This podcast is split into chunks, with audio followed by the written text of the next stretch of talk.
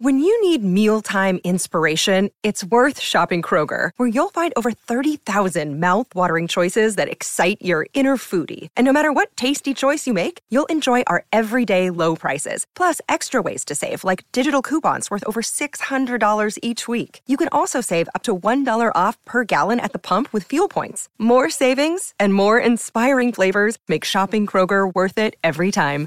Kroger, fresh for everyone. Fuel restrictions apply. With threats to our nation waiting around every corner, adaptability is more important than ever. When conditions change without notice, quick strategic thinking is crucial. And with obstacles consistently impending, determination is essential in overcoming them. It's this willingness, decisiveness, and resilience that sets Marines apart. With our fighting spirit, we don't just fight battles, we win them. Marines are the constant our nation counts on to fight the unknown. And through adaptable problem solving, we do just that. Learn more at marines.com. Another day is here, and you're ready for it. What to wear? Check. Breakfast, lunch, and dinner? Check. Planning for what's next and how to save for it? That's where Bank of America can help. For your financial to dos, Bank of America has experts ready to help get you closer to your goals. Get started at one of our local financial centers or 24-7 in our mobile banking app. Find a location near you at bankofamerica.com slash talk to us. What would you like the power to do? Mobile banking requires downloading the app and is only available for select devices. Message and data rates may apply. Bank of America and a member FDIC. Football Social Daily. Premier League Preview.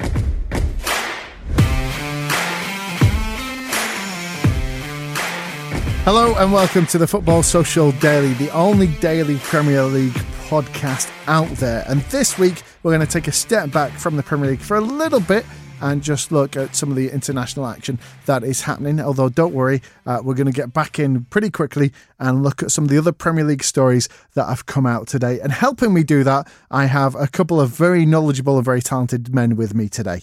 I have uh, Mark Critchley from The Independent. Good evening. And I also have Sam Lee from The Athletic. Good evening. And I have Fergal Brennan, the sports social journalist. Hello. And also a big Swiss football fan as well. Yeah, huge. Yes, huge. yes, massively. Uh, so let's start with international football then, shall we? And of course, uh, we're almost towards the end of the Euro qualifying period. Um, after this, um, a lot of teams will already be through, already be qualified. Uh, we're going to get onto that in a minute because I've got a question about the Nations League. But so many games happening at this, I, I struggle to keep up with it all. So let's just focus on a couple of games. And I'd like to look at two of the home nations that there's question marks over at the minute Wales and Ireland. So where should we start? Well, you're looking me dead in the eye, so there's got to be only one place to start, and that's Ireland. Um, two biggest games since Mick McCarthy's come back in to uh, to retake charge of Ireland.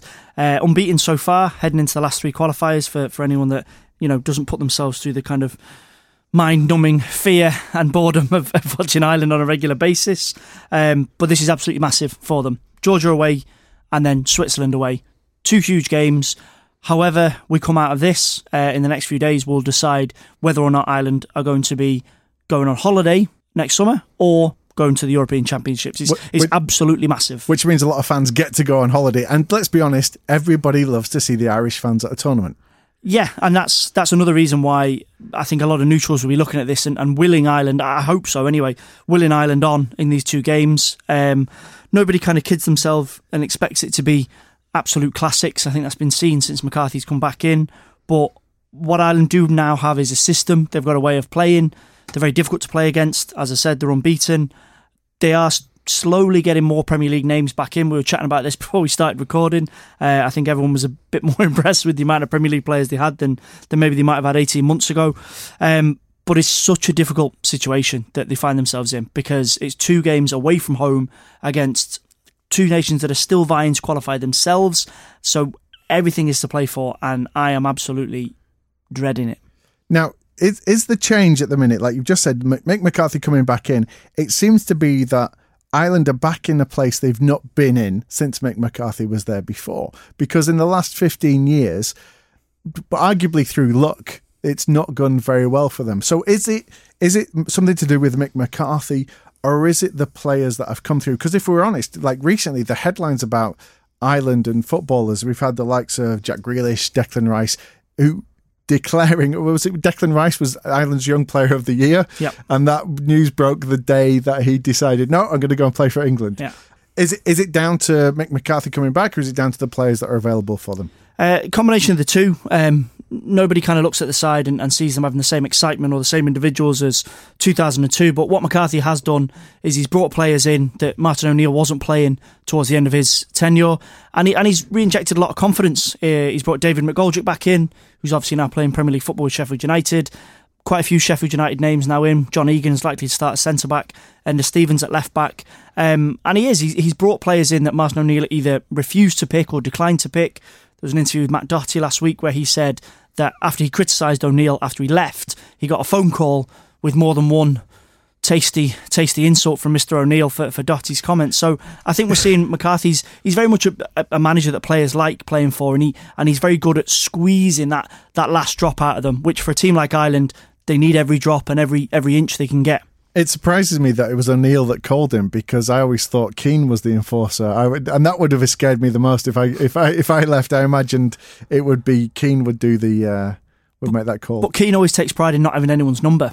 Like, and that right, still amazes really? me. Yeah, when we was at United, he said he had no, didn't have any of the, the, the team's phone numbers, and I think that's still the case now. He, he has a, no interest. There's a good story about that where Gary Neville gets a new phone and he texts Roy Keane saying, "Hi, this is Gary Neville on my new number," and Keane replies, "So what?" yeah, yeah. I think you just you just get rid of your own. But like, how do you come back from that? How do you, how do you come back from that? Yeah, the, I, to be honest, I, I like Roy Keane. I've never met the man, and he terrifies me. And so I, the last thing I would want is Roy Keane having my number. let's, let's just be just in case I ever did anything to upset the man.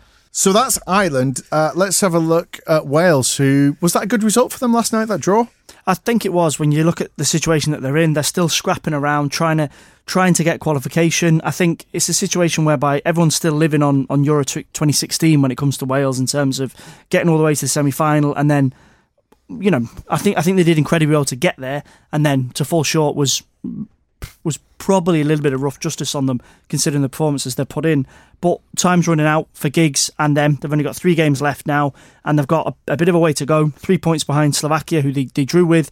They do have a game in hand, and they do have some home games, but they do still have to play, uh, play Croatia ne- later next week, and that'll be do or die for them. I think they, they need to get at least a draw from Croatia, which, as any England fan will tell you, based on last se- uh, 2018, that's no easy no easy task. Should yeah. we be expecting more from Wales, do you think, given that they were so impressive in 2016? Or is this actually them kind of returning to a, a level that we kind of expect?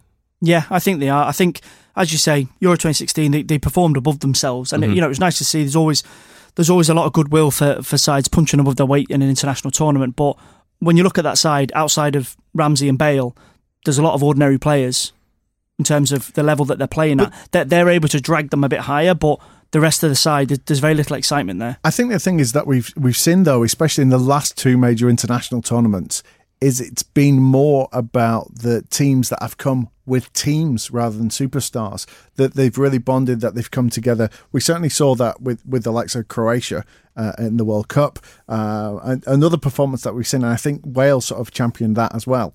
And and i think when we're moving towards it now are, are we moving away from an era of, of superstars I think that's yeah, potentially. I think so. I think football nowadays certainly. Um, go back and watch an episode of Premier League years, right, and, and watch the highlights on it. And what you'll find is that a lot of it is like shots from like 35 yards that's go in the back of the net and everyone goes away screaming. Football doesn't really look like that anymore. It's much more of a system game. Uh, you think about the top managers in the world now, like Klopp, Guardiola, they all have certain principles that they follow, and these are instilled within a whole team.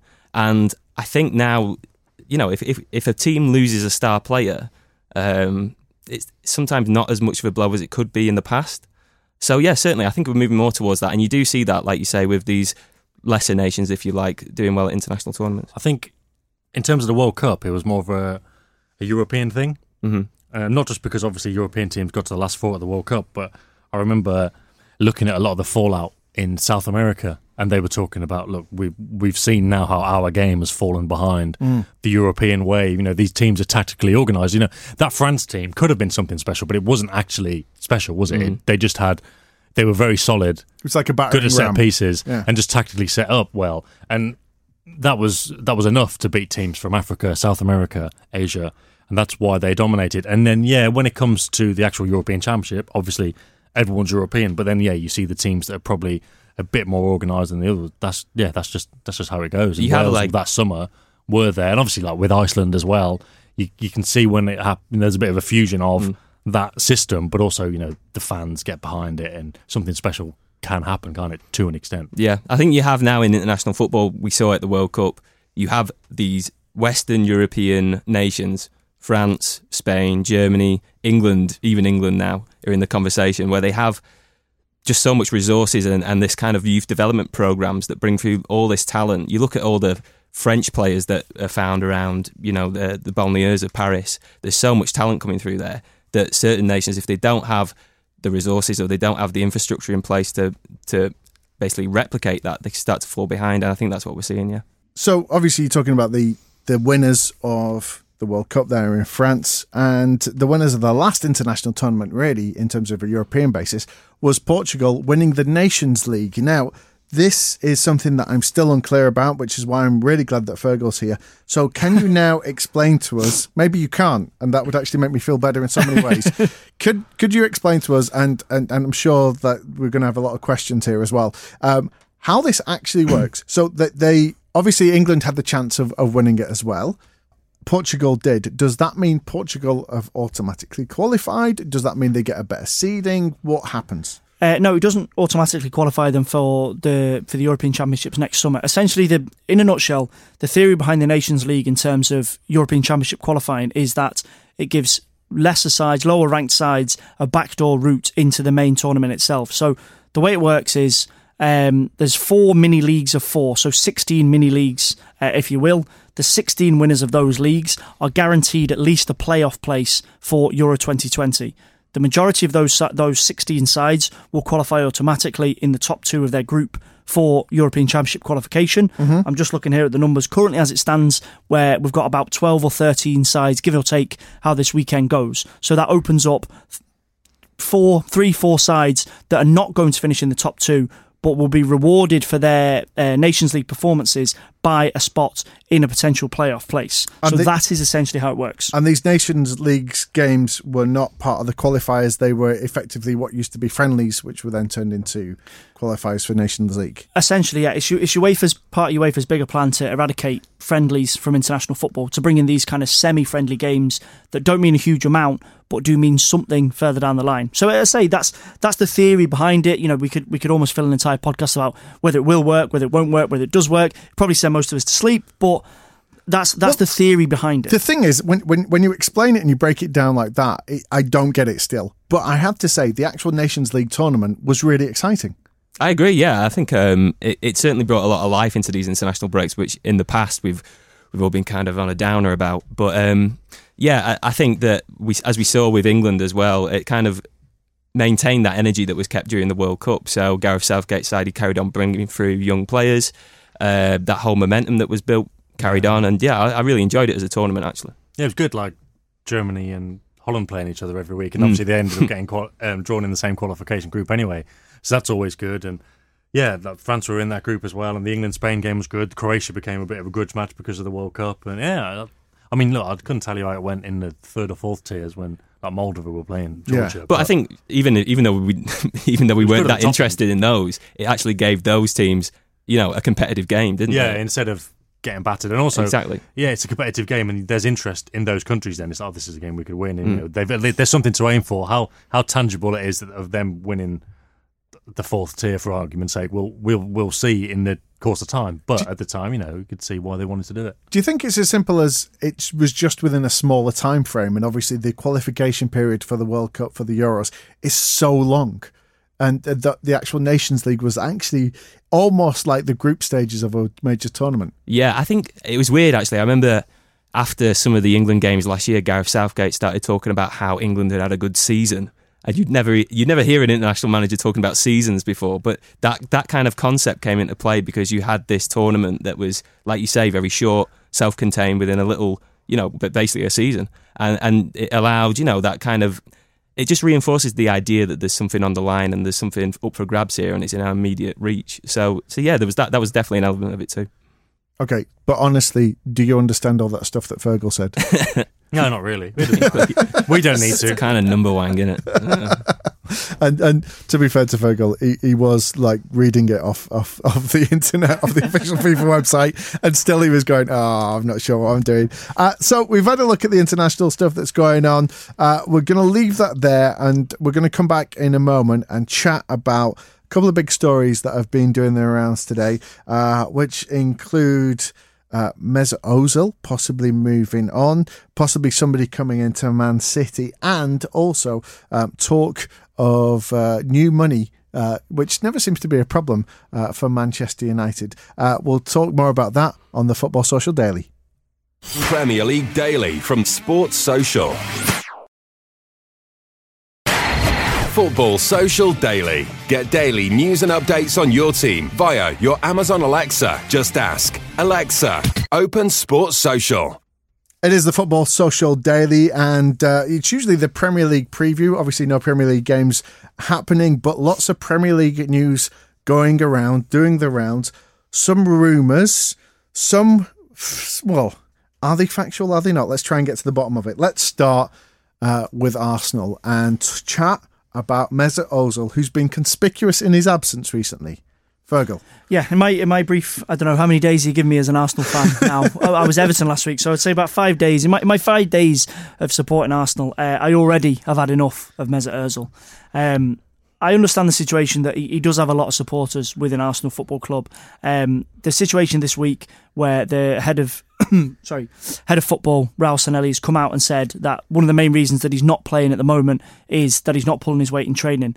What's amazed me is that he was speaking at a fan event and that he was so open about it.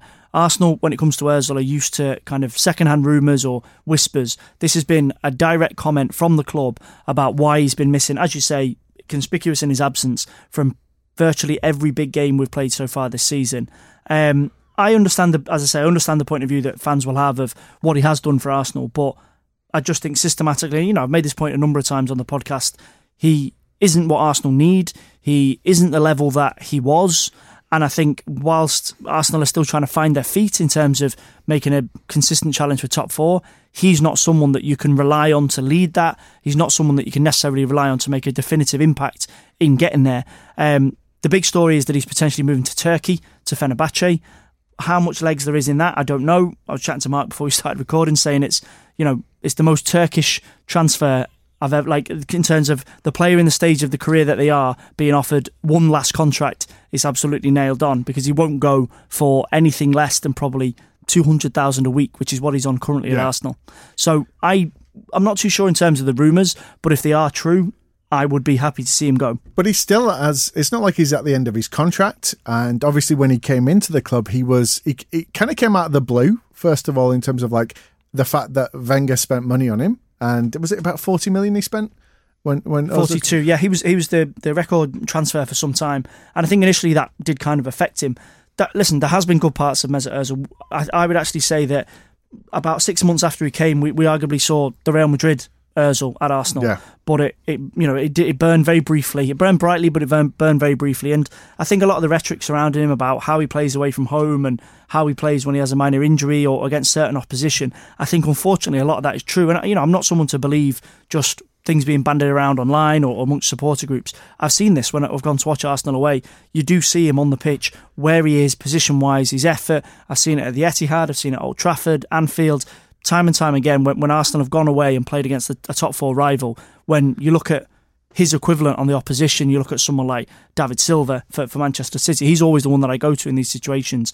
He's constantly having an impact on the game. He's constantly wanting to get on the ball. That isn't the situation with Ozil. I suppose the word mercurial comes to light here. What I find really interesting just about what you said there was the fact that this all came out at a fan event. And we're so used to there being so much protection around the players. And I know, like uh, Sam and Mark, you spend a lot more time uh, in the clubs with with the press team, occasionally with the managers and players. I mean, do, have you ever experienced something like this, like somebody being so open in recent times? Well, I mean, City did the whole documentary, didn't they? There was like eight episodes, mm-hmm. and I don't think there was anything, not even explosive, but like mildly as controversial as as that in the whole thing. And, well, I, I, suppose the thing with that was they had a lot of time to edit it because yeah, it, it, came a few but, months but after the end That's what I mean. They, yeah. they don't get themselves in that kind of situation. You mm, know, yeah. I I can't think of any. You know, No, any equivalent of fan events where there would be anyway. But that, it just wouldn't happen at City, I don't think. Yeah, especially because you know there's not so many problems. But you know, they, there would be potential for someone to say, "Oh, Mendy, this is," or you know, Sane's the other. But it's just not going to happen, is it? Like it's a bit of a a bit of a weird one at Arsenal, but it probably goes to show the depth of frustration at Özil for so long. Although that said, it was a, I thought even at the time it was a silly decision to give him so much money. Kind of the, the whole Wenger thing was kind of coming to an end, and it just Yeah, seemed like it just shackled. That's the the, whole- the root club, of it, isn't really. it? That's the root of the issue here. I think. I think when he signs that contract that makes him, it's like 350 grand a week in in January. What 18 months ago? It's just like six months before Wenger's going. So I suppose the question that you have here now is, how, did were Arsenal aware that Wenger was going? And if they were, did they know who they were going to get in? Did they know they were going to get Emery? And did they know they were going to get a manager that wasn't that keen on Özil? Because if they did, then why give him the contract? If they didn't, then there's got to be a bit more due process and a bit more planning and structure in place there. And it wasn't like, oh, yeah, I suppose you could look at it now in theory and go, oh, they were tying down their best player, but they were question mark. These question marks were being said or being hanging around hmm. Özil at the time as well. It wasn't like we need to keep this guy at all costs. It was, well, we're not. You know, is Özil that good a player? You know, is is he that consistent as you know somebody like David Silva or whoever you could you could say at the time? It was it was just a weird one to pay him that much money in its own right. But like like we say, you know, with Wenger going and all that kind of stuff, just it was a weird one. And you know, in the fullness of time, it's proven to be as bad a decision as it looked at the time. Is it just that it sometimes just happens that way? Because it, it's not the first time a manager's come in and not got on with the star player. I mean, we, we saw it at Man City for a long time. It looked like Guardiola and Aguero were not getting on. Yeah, yeah. It looked like um, Aguero was was out. Jesus came, Jesus came in, and also he wasn't playing him, and he said he wasn't. He was very critical of him. He wasn't working, but they worked that out. So is is that down to? Um, do you think that's down to Aguero as an individual That and a one player? was, yeah. That You one think, was, yeah. yeah, yeah, yeah, hundred percent. Because you've just got to adapt to Guardiola, or that's it. Because if you don't, it'd have been gone. Like, But then it's but- as simple as that. But then shouldn't But- sh- should, shouldn't it be that that way at any football club because the football yeah, manager because the manager in- is the one in Yeah. charge. It should be, yeah. I mean, just obviously it, it isn't always. But like we were saying, it's not as if Özil was doing an especially good job before. You know, Aguero was really good anyway. Guardiola's made him even better. Özil was a good player. And, you know, there's a lot of people. I guess probably not in this room, but there's a, there are a lot of people who are thinking, "Oh, Özil's really good, and you know you can't win this and you can't win that without being the kind of player he is." And you know, look at the mm. chances he creates and that kind of stuff. And there is that argument, but for me, it was just too many games, as Fergal said. Never mind away games; there were just a lot of games where he just didn't turn up in, and that was the big the big issue. So there was already those question marks around him anyway, and then I don't know. It, it seemed like Emery took one look at him and went, "Not for me." And yeah, like that might have been the same with Aguero, but there was that process of Aguero knuckled down and tried. But you know, we've seen it at City with other players like Joe Hart, just basically wasn't going to make that Yeah. effort. Yaya Toure, there was a big fallout there, and he eventually did come back in. Um, but it it's obviously down to generally the player because if it's a new manager coming in, which invariably it is, they're not going to get sacked within a month, are they? So yeah, it's on it's on the player to do it. I suppose that's quite a statement from Arsenal as well because if it's almost as if is it Emery or is it Ozil, and if it's Ozil's going, that that's them sort of in in a sense that's them being very supportive and getting behind the manager. Mm, true. I think. Um, I think if you had to make a choice between a manager that you've signed, I'm not sure how long Emery's contract is. I think it was about three years. But if if if you're having to make a choice between your successor to Arsene Wenger or Özil, who is now a 31 year old, you know, player who doesn't fit into Emery's system, as we've been saying, hasn't really delivered the performances that make you think, right, well, we definitely need to keep this guy, then you're, you're going to pick the manager every time. And, like, let's be honest, Arsenal have made a lot of bad decisions over the years. We've been very critical of them. But this seems to me to be one that there isn't really any argument about. I mean, it, we're, we're talking about it like it's a massive controversy, but it doesn't even really feel like it's a huge controversy because it seems kind of accepted that Özil's played himself into this position now. Um, if, if I was if I was speaking in his defence, the one thing I would say is, what do we expect of him? I think when he came here, there was all that excitement because it was the last day, it was the deadline day, forty-five million pounds. But has he ever really been that player that does seize a game and does create, you know, umpteen chances that his teammates finish? Was he ever like that at Real Madrid? I don't seem to remember him being like that. So to me, Özil's always been a player that does things that maybe we don't notice, and maybe that's our fault because we're too busy filing on the whistle or whatever. But he does he does the things that go slightly unappreciated. But that's you know he's like I say he's 31 now.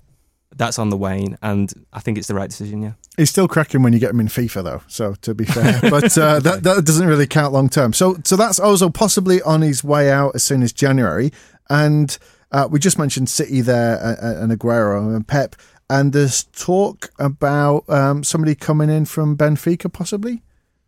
Uh, well, yeah, that's that's um, the rumor. Ruben Dias was in in the Mirror, although I, I, saw it characterized on Twitter as the Mirror was saying report in Portugal, so you've always got to be careful mm. about that. But um, that said, I had a bit of a hunch about Dias in the summer. You know, a tip off. You always get these things um, during the transfer season. But whenever I looked into it, it was a bit of a, a closed door all I could find out really was that because he's got a buyout clause of about 66 million euros, which is very much in the City range. You know, yeah. what, what, City do now is find players with a buyout clause like that and they'll pay it.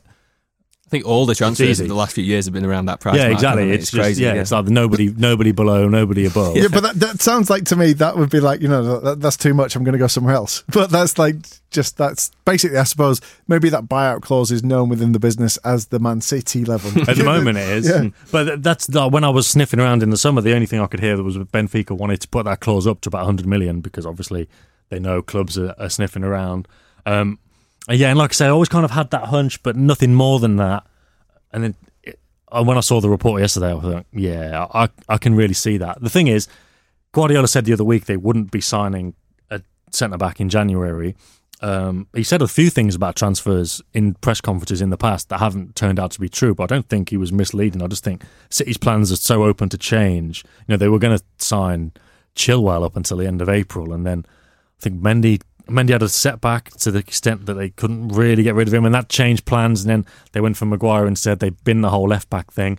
Um, you know, so there, there's that. Things do change. Um, but the other thing is, it's difficult to buy a centre back in January. Well, it's difficult to buy anyone in January. Everyone knows that, unless you got a buyout clause. But the other side of it is, they've their squad's full. You know, after they didn't get Maguire in the summer, if they'd have sold Otamendi, they would have signed an overseas centre back, and that was another thing that made me think, "I'll bet it's Dias. But obviously, Otamendi didn't go. Will they get rid of him in the in the middle of the season?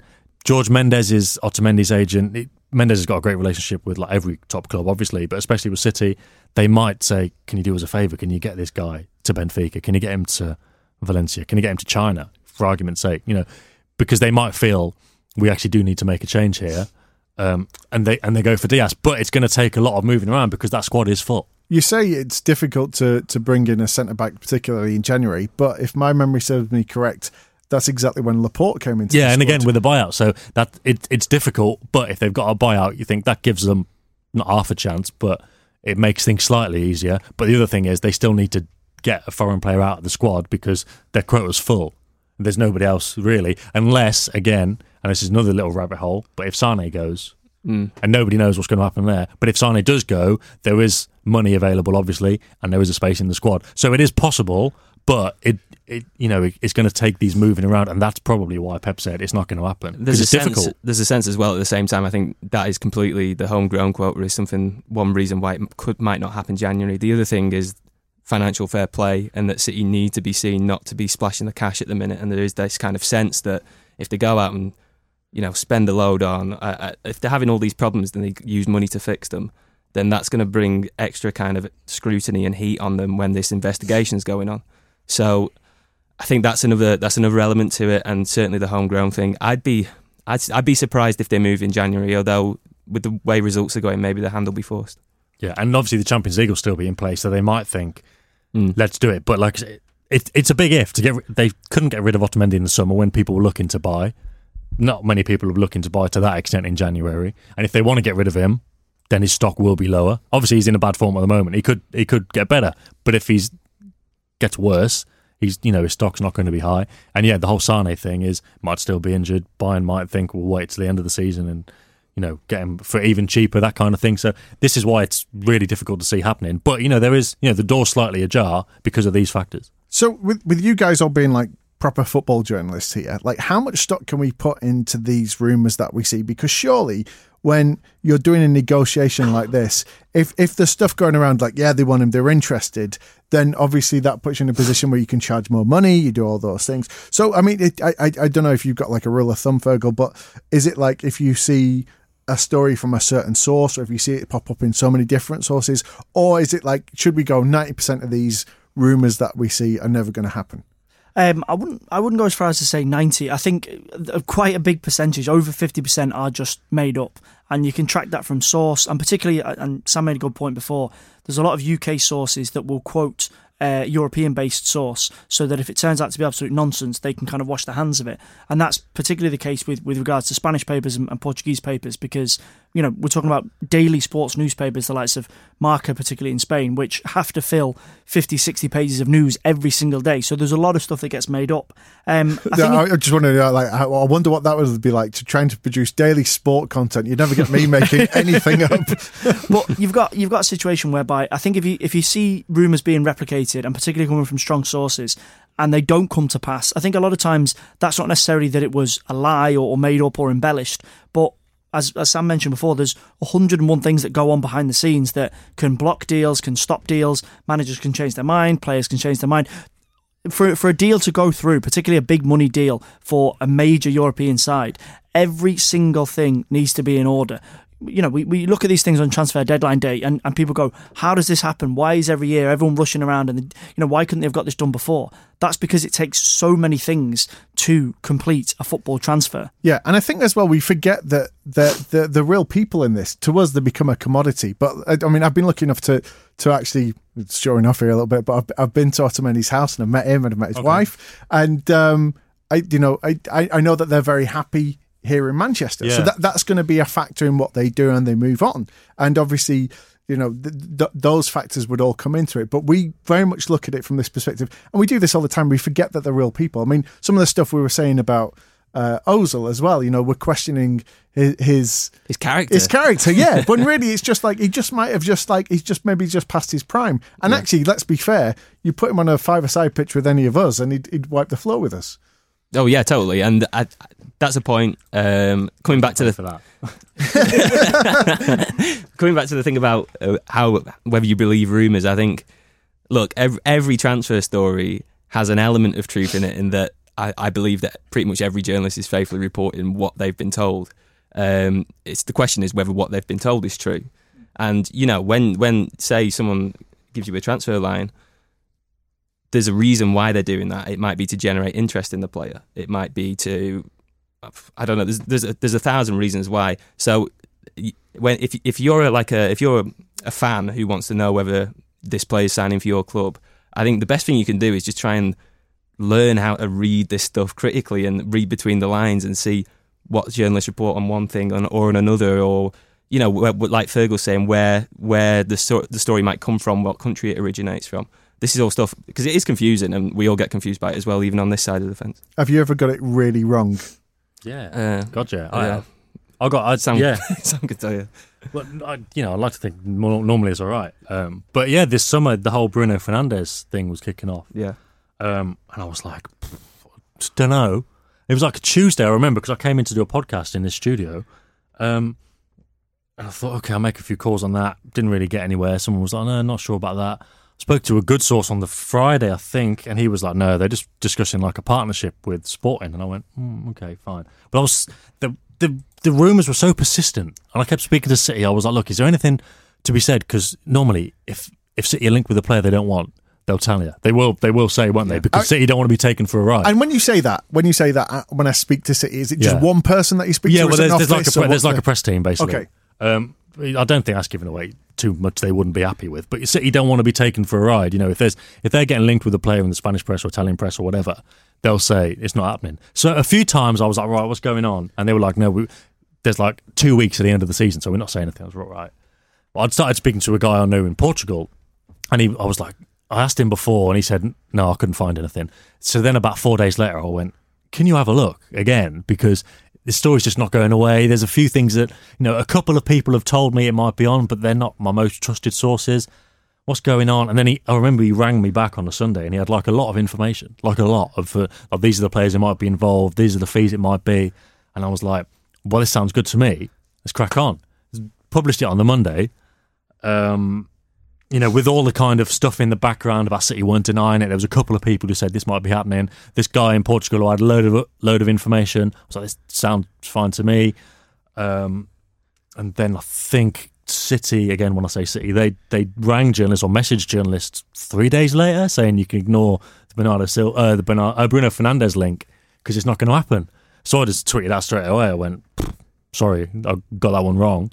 City won't be um, buying Bruno Fernandes this summer, and that that's it. Because I mean, maybe I was that invested in the idea of no, there must be something to it. Sure. But you know, when my one of my better sources said no, there's nothing in it. It's just some link. You know, I should have just listened to that. But I, was- I was so kind of thinking there must be something. And then when I got those signs that were confirmation, I acted on them, and it was like that was a, a bit of a shocker. But no, but you know, but since then you just learn again to listen a bit more. You know, the hmm. sources you have got and you do trust. You know, you've got them for a reason. Just trust them a bit more. But then couldn't there be a little bit of double bluffing going on, possibly by some agents just trying to sort of increase the price? Well, yeah, well, this is it because, and that's why I was kind of, that's why I'm always particularly reluctant about. For some reason, Italy and Portugal, again because of the daily stuff. You know, it's got to come out every day. But there's agents there, and like Italy is so is so agent driven. All the transfer talk that comes out of Italy. So I didn't, again, because of that, once bitten, twice so shy. I didn't look at Cancelo for ages. I kept seeing the Cancelo rumours coming out of Italy and then Portugal, and I went, "Nah, I'm not having this. Like, it just doesn't seem right." And then finally, one day, I was like, "Okay, so I'll, I'll check it out properly." And it was, "Oh, yeah, they do." But yeah, with this one, again, I think the guy I'd spoken to in in Portugal, he'd gone and spoken to the agents, I think, and the people at the club who were presumably putting it out into the Portuguese press every day. And then that's how I then got sucked into that trap that the Portuguese press were in, where they were getting told stuff well, not not in good faith, in bad faith, I think, and they were reporting it because it had come from someone close to the club and like an, an agent involved in the deal, but in reality, it wasn't true. To be honest, I, I think I kind of understood the Nations League stuff better than this. Sorry. it's a murky, murky world. Yeah, I, I well, I, I I feel better about it now that, that you, you have the same issues that I do. But I, it, it can get very exciting, and it used to always be the first tab that I would open up on, on my laptop or on my phone when I go to. it's just the rumor, especially in the summer when there's nothing else uh, going on. One other rumor I, I want to talk about, maybe maybe Fergal, you can chat to us a little bit about this. Is uh, Mourinho? He's been quiet for a while, but he's back in the press. He is, uh, and to be honest, uh, you you talk about gossip pages. He's never far away from it when he's whether he's in a job or whether he's out of a job. He's you know he's he's one of them types of people that people, fans love to hear about, hear, love to hear from him. Whether he's managing their club, whether he's hating their club, whatever, he, he's never far away from this. Because he's, he's done a little bit of punditry. And the last I heard, he was going to get his own talk show on Russia Today. Well, I think that's now been shelved. I think he was offered. I think it was an ice hockey show. He was offered to, to do some sort of presenting or punditry. I don't know, but I think you can see by him and any recent interviews he's done. There was the bizarre social media video from a few weeks ago where he kind of was interviewed. It looked like in a in a park. It was all very odd. Um, you can tell by him that he wants another job. He wants to come back, and I think a lot of this is um, due to how it ended at United. I think he does feel very angry. I think he's a bit of a wounded animal. I think he feels, you know, whether he's right, whether he's wrong, the way that he was treated and the way that obviously his departure was handled by United, he's clearly not happy. And I think that's his default setting. And that's, he, you know, he, he's somebody that runs on hatred or at least kind of grievance with people. That's, that's what gets him going. It's what gets him up in the morning. And I think he's most definitely looking at another job. There was the story earlier on this week from the, from the Lyon president saying that they offered him their job and he said, No, I've got something lined up. Thanks for the offer, but don't worry about it. I've got something sorted for the next few months. Obviously, that's sent everyone then into into a frenzy. Where's Mourinho going? Is he going here? Is he going there? I think we'll see him in another job before the end of the season. I'd be genuinely surprised if he's not. Do you think there's a chance we'd ever see him back in the Premier League? Uh, yeah. Well, a mate, a mate, I know a mate who was speaking to him yesterday, and he, he messaged me and he said, "I get the feeling Jose's got a new job, but he won't tell me what it is." Um, and then he was like, "I think it might be Everton." But, but that's just a hunch. And I was, but but I said, thing is, if you were going to take the Everton job, and like the situation that Spurs are in now, would you not give yourself two weeks a month at least? Because if you go to Everton, if you're Jose Mourinho, especially, and you go to Everton, and then Pochettino leaves Spurs, you'd think I've made a bad decision there. Look, he, but he talks about coming back, and he. He's, he's always having a go at United when he says it, isn't he? But he says if he comes back or his next club, it's going to be a manage, a, a team with a structure. But you know, Everton have got Marcel Brands, the sporting director from Yeah.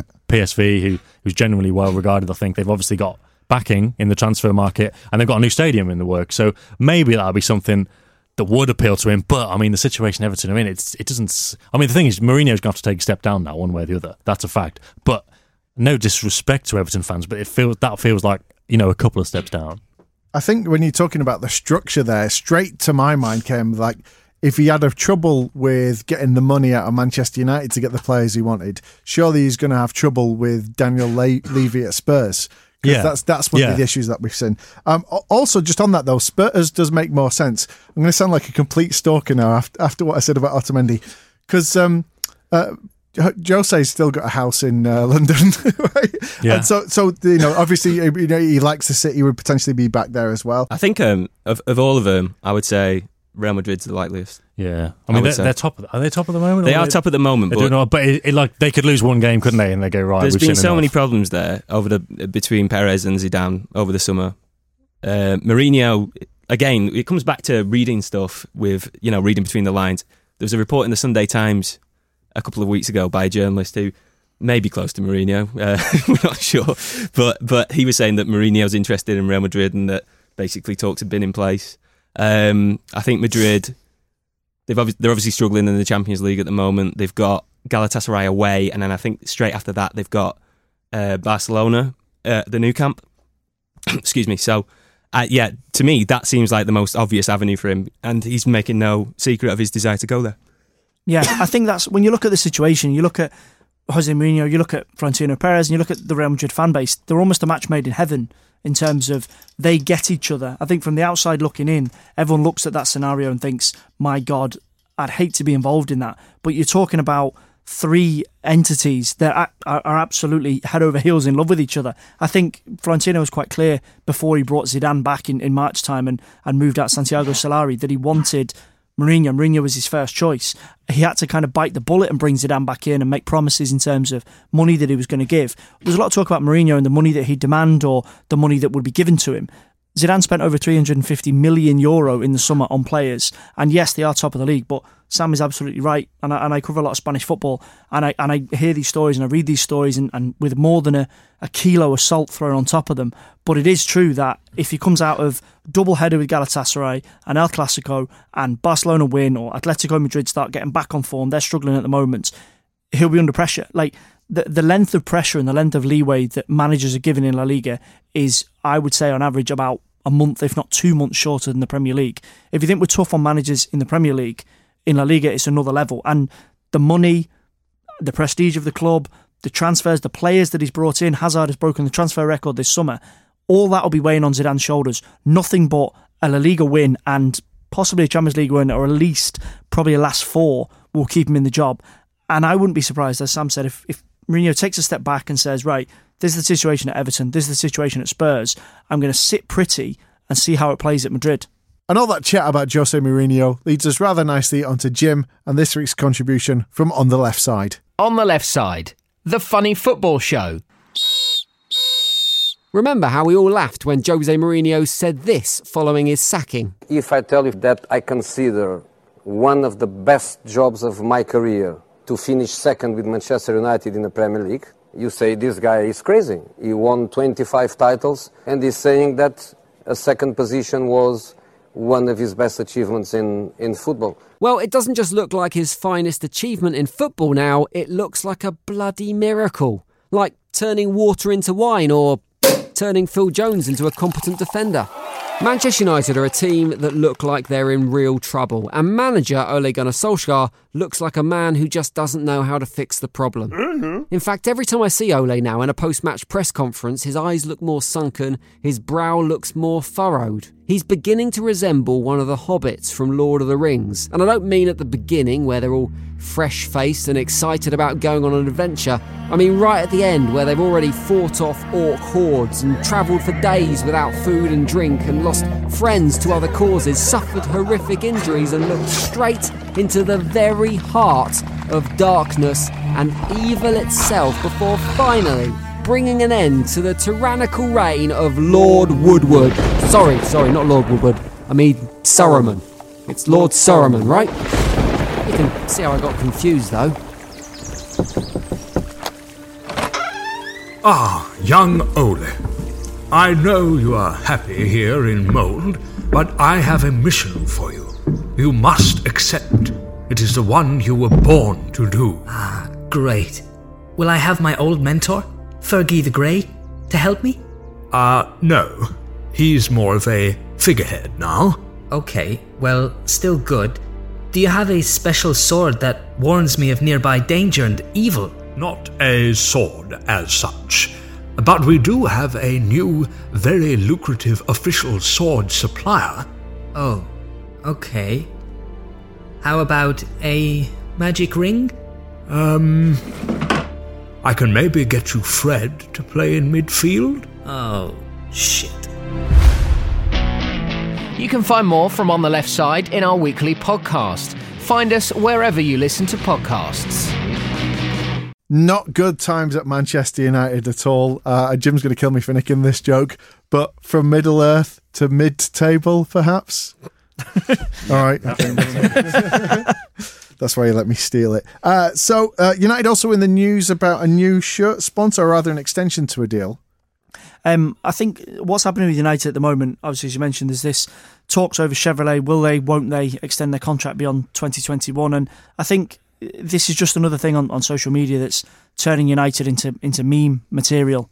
Um, I've seen I've seen posts already today of potential suggestions for who could take over from Chevrolet if they don't re uh, renew their deal, who United should be looking to source, and I just think it's an example. And United fans will be listening to this and going, "No, we're still Manchester United," but Chevrolet as a brand, if they're pulling out, and we look at the kind of where they're operating from a financial position, are we are we seeing a change in terms of the level of attraction of sponsorship that Manchester United can get, or is this just a situation of a company saying this isn't for us anymore?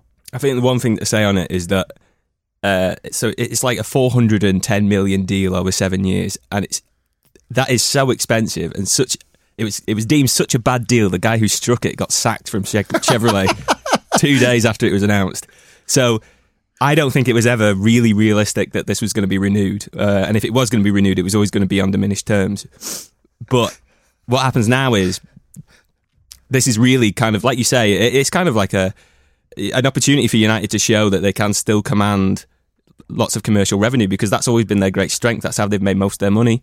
But that's kind of like stagnated, if you like, if you look at the figures uh, since about 2016 and just they're, so happens they're still doing all right. Was it last month they announced profits of 615 million? Yeah, so there's that. But then if you look at, I mean, the, the, when those come out, it's always like, oh, they're coming out at one o'clock. They come out at one o'clock. Oh, we got record revenues, and you know everybody rushes to get it up online. So the, the the headline is always they've got record revenues. If you look at if you look at the details of it, they said because we're out of the Champions League this year, because we weren't in it. Uh, well, yeah. So basically, for this season, that those revenues are going to fall back to about 560, 580. Which so so that will be a fall. I I could handle that. Yes, like if, but, like if, if the paymasters here want to cut me back to 560 million, I'll be fine with that. Sure, but then I mean, if your if your whole like football club is predicated on the idea that you're going to be bringing in 600, it's a problem, isn't it? And the, the, they've got this other issue where if they don't get the Champions League this year, the Adidas deal, which is worth about 75 million, that's going to be cut in by 30 percent. All right, but how, how, much of a problem is it here? Because we've just seen like Bury go under, Bolton yeah. almost go under for pittance by comparison, right? So are, are, we seriously talking like you know if, if one of these deals fell through, we could see Man United? No, surely not. No, surely no, not. no, no, of course not, because the, the sums are too the sums are too huge. But uh, it's it's just like it's just a bit of a reckoning for the way that the club's been managed in the post Ferguson era. You know, you'd have to reset your kind of objectives and your expectations a little bit. And you know, I think to be honest, we've seen that. We, we you know we, we go into the season talking about United as a team that well hopefully they'll get top four, but if they don't, maybe that's understandable. This is, you know, it's United. They used to used to be favourites for the title every year, so that's already happened to an extent, and it'll carry on happening unless you know, unless there's some changes on the football side. Speaking of changes and football, one story I've got to talk about before we go. I don't know if you saw this this week. Was Petr Cech has uh, an, announced having retired from football. He's still got the competitive edge. He's still going to keep in sport, and he signed for a Guildford ice hockey team, which I'm not being funny. I mean, I, I think Petr Cech was possibly one of the, the, the, greatest players in the Premier League era, uh, at least between the sticks. Um, but considering the injury that he had, the type of injury and the special headwear they had, surely the last thing he needs to be doing is standing in front of smaller, harder objects flying at his head. That's true. Don't they start fighting each other in ice well? Yeah, well? that's it as well. And it, like they let each other around oh, the head. They yeah. let it happen. You could definitely do that on NHL, like 2004 or whatever. Yeah, but did they do that over here? It seems it seems like one of those things us, Brit, us Brits wouldn't allow happen. It's, it's a very American preserve that beating each other up. So- uncouth. So this this got me thinking: is uh, you know, are, are there any other examples you can think of, of of footballers that have gone on to other sporting careers, or perhaps footballers uh, that that we see these days uh, that would that would do a good job? I mean, obviously we've had the likes of Vinnie Jones going into acting and that kind of thing, but I'm thinking well, Let's keep it trying in, in, in sporting environments. I've got a good one, but you'll think I'm making it up.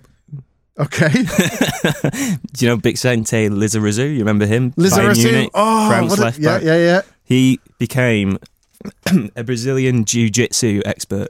In fact, he was the European champion in the blue belt senior one light division in 2009. No way. So there you go.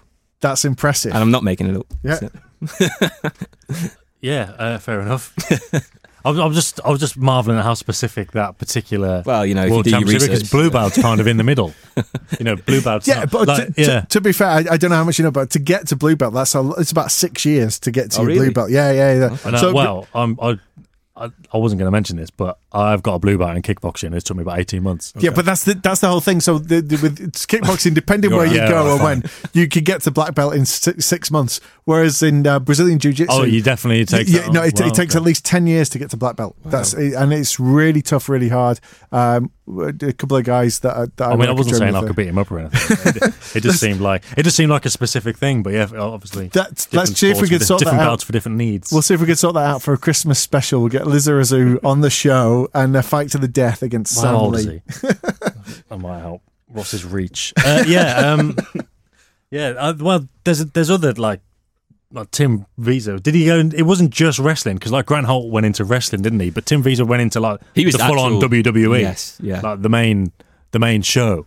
Like that is that's Where- probably that's got to be the best one. isn't? Grant Holt was doing like tours of Skegness, but he's like properly. you Yeah, I mean, Monday British wrestling has always been Yeah. like You can absolutely pathetic, hasn't it? Yeah. Like not even just in comparison to to the WWE or know, I mean, you- you can- again, not saying I could beat any of them up, but you could see the Grant Holt thing. Or I think it was January this year. He did a forty-man Royal Rumble, which he won. It was, which Oh, is not wow. ba- not Okay. bad for your debut.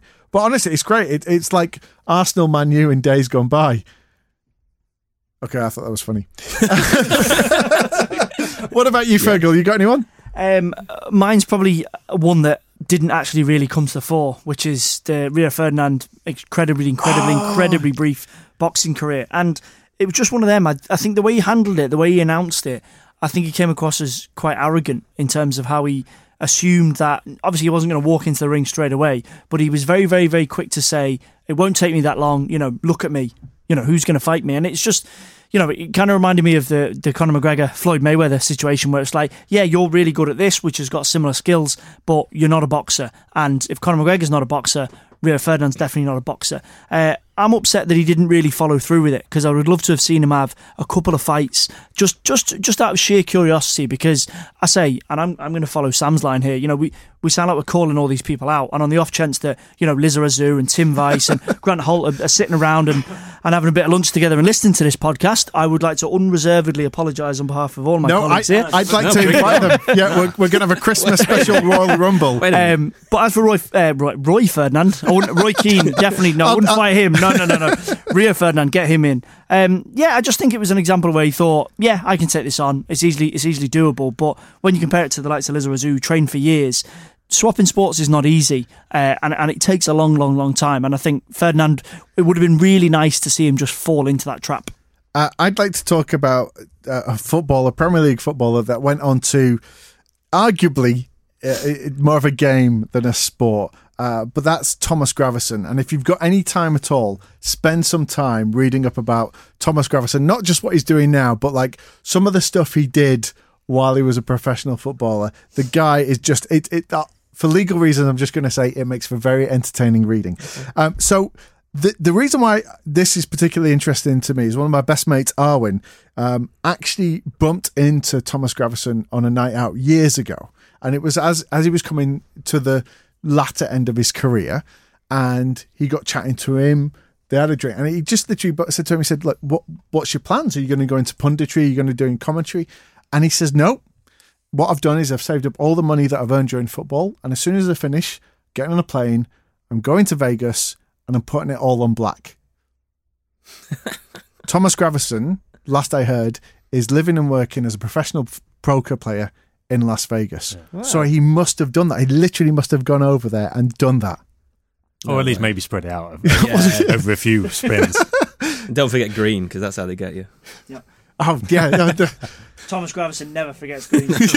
Man's a professional. uh, that's it for uh, today's show. Thank you very much for joining us. Uh, it's Fergal Brennan, Sam Lee, and Mark Critchley. Thank you very much, gentlemen. Cheers. Thank you. It's it's been a pleasure having you here. Uh, this has been the Football Social Daily. I've been at McGinley. If you've enjoyed the show, please click subscribe, and you'll get the next show as soon as it's ready, which will be tomorrow. Premier League Daily from Sports Social. With the Lucky Land slots, you can get lucky just about anywhere. This is your captain speaking. Uh, we've got clear runway and the weather's fine, but we're just going to circle up here a while and uh, get lucky. No, no, nothing like that. It's just these cash prizes add up quick. So I suggest you sit back, keep your tray table upright, and start getting lucky. Play for free at LuckyLandSlots.com. Are you feeling lucky? No purchase necessary. Void where prohibited by law. 18 plus terms and conditions apply. See website for details. Hello, it is Ryan, and we could all use an extra bright spot in our day, couldn't we? Just to make up for things like sitting in traffic, doing the dishes, counting your steps, you know, all the mundane stuff. That is why I'm such a big fan of Chumba Casino. Chumba Casino has all your favorite social casino style games that you can play for free anytime, anywhere with daily bonuses. That should brighten your day a little. Actually, a lot. So sign up now at chumbacasino.com. That's chumbacasino.com. No purchase necessary. Group. Void were prohibited by law. See terms and conditions. 18 plus.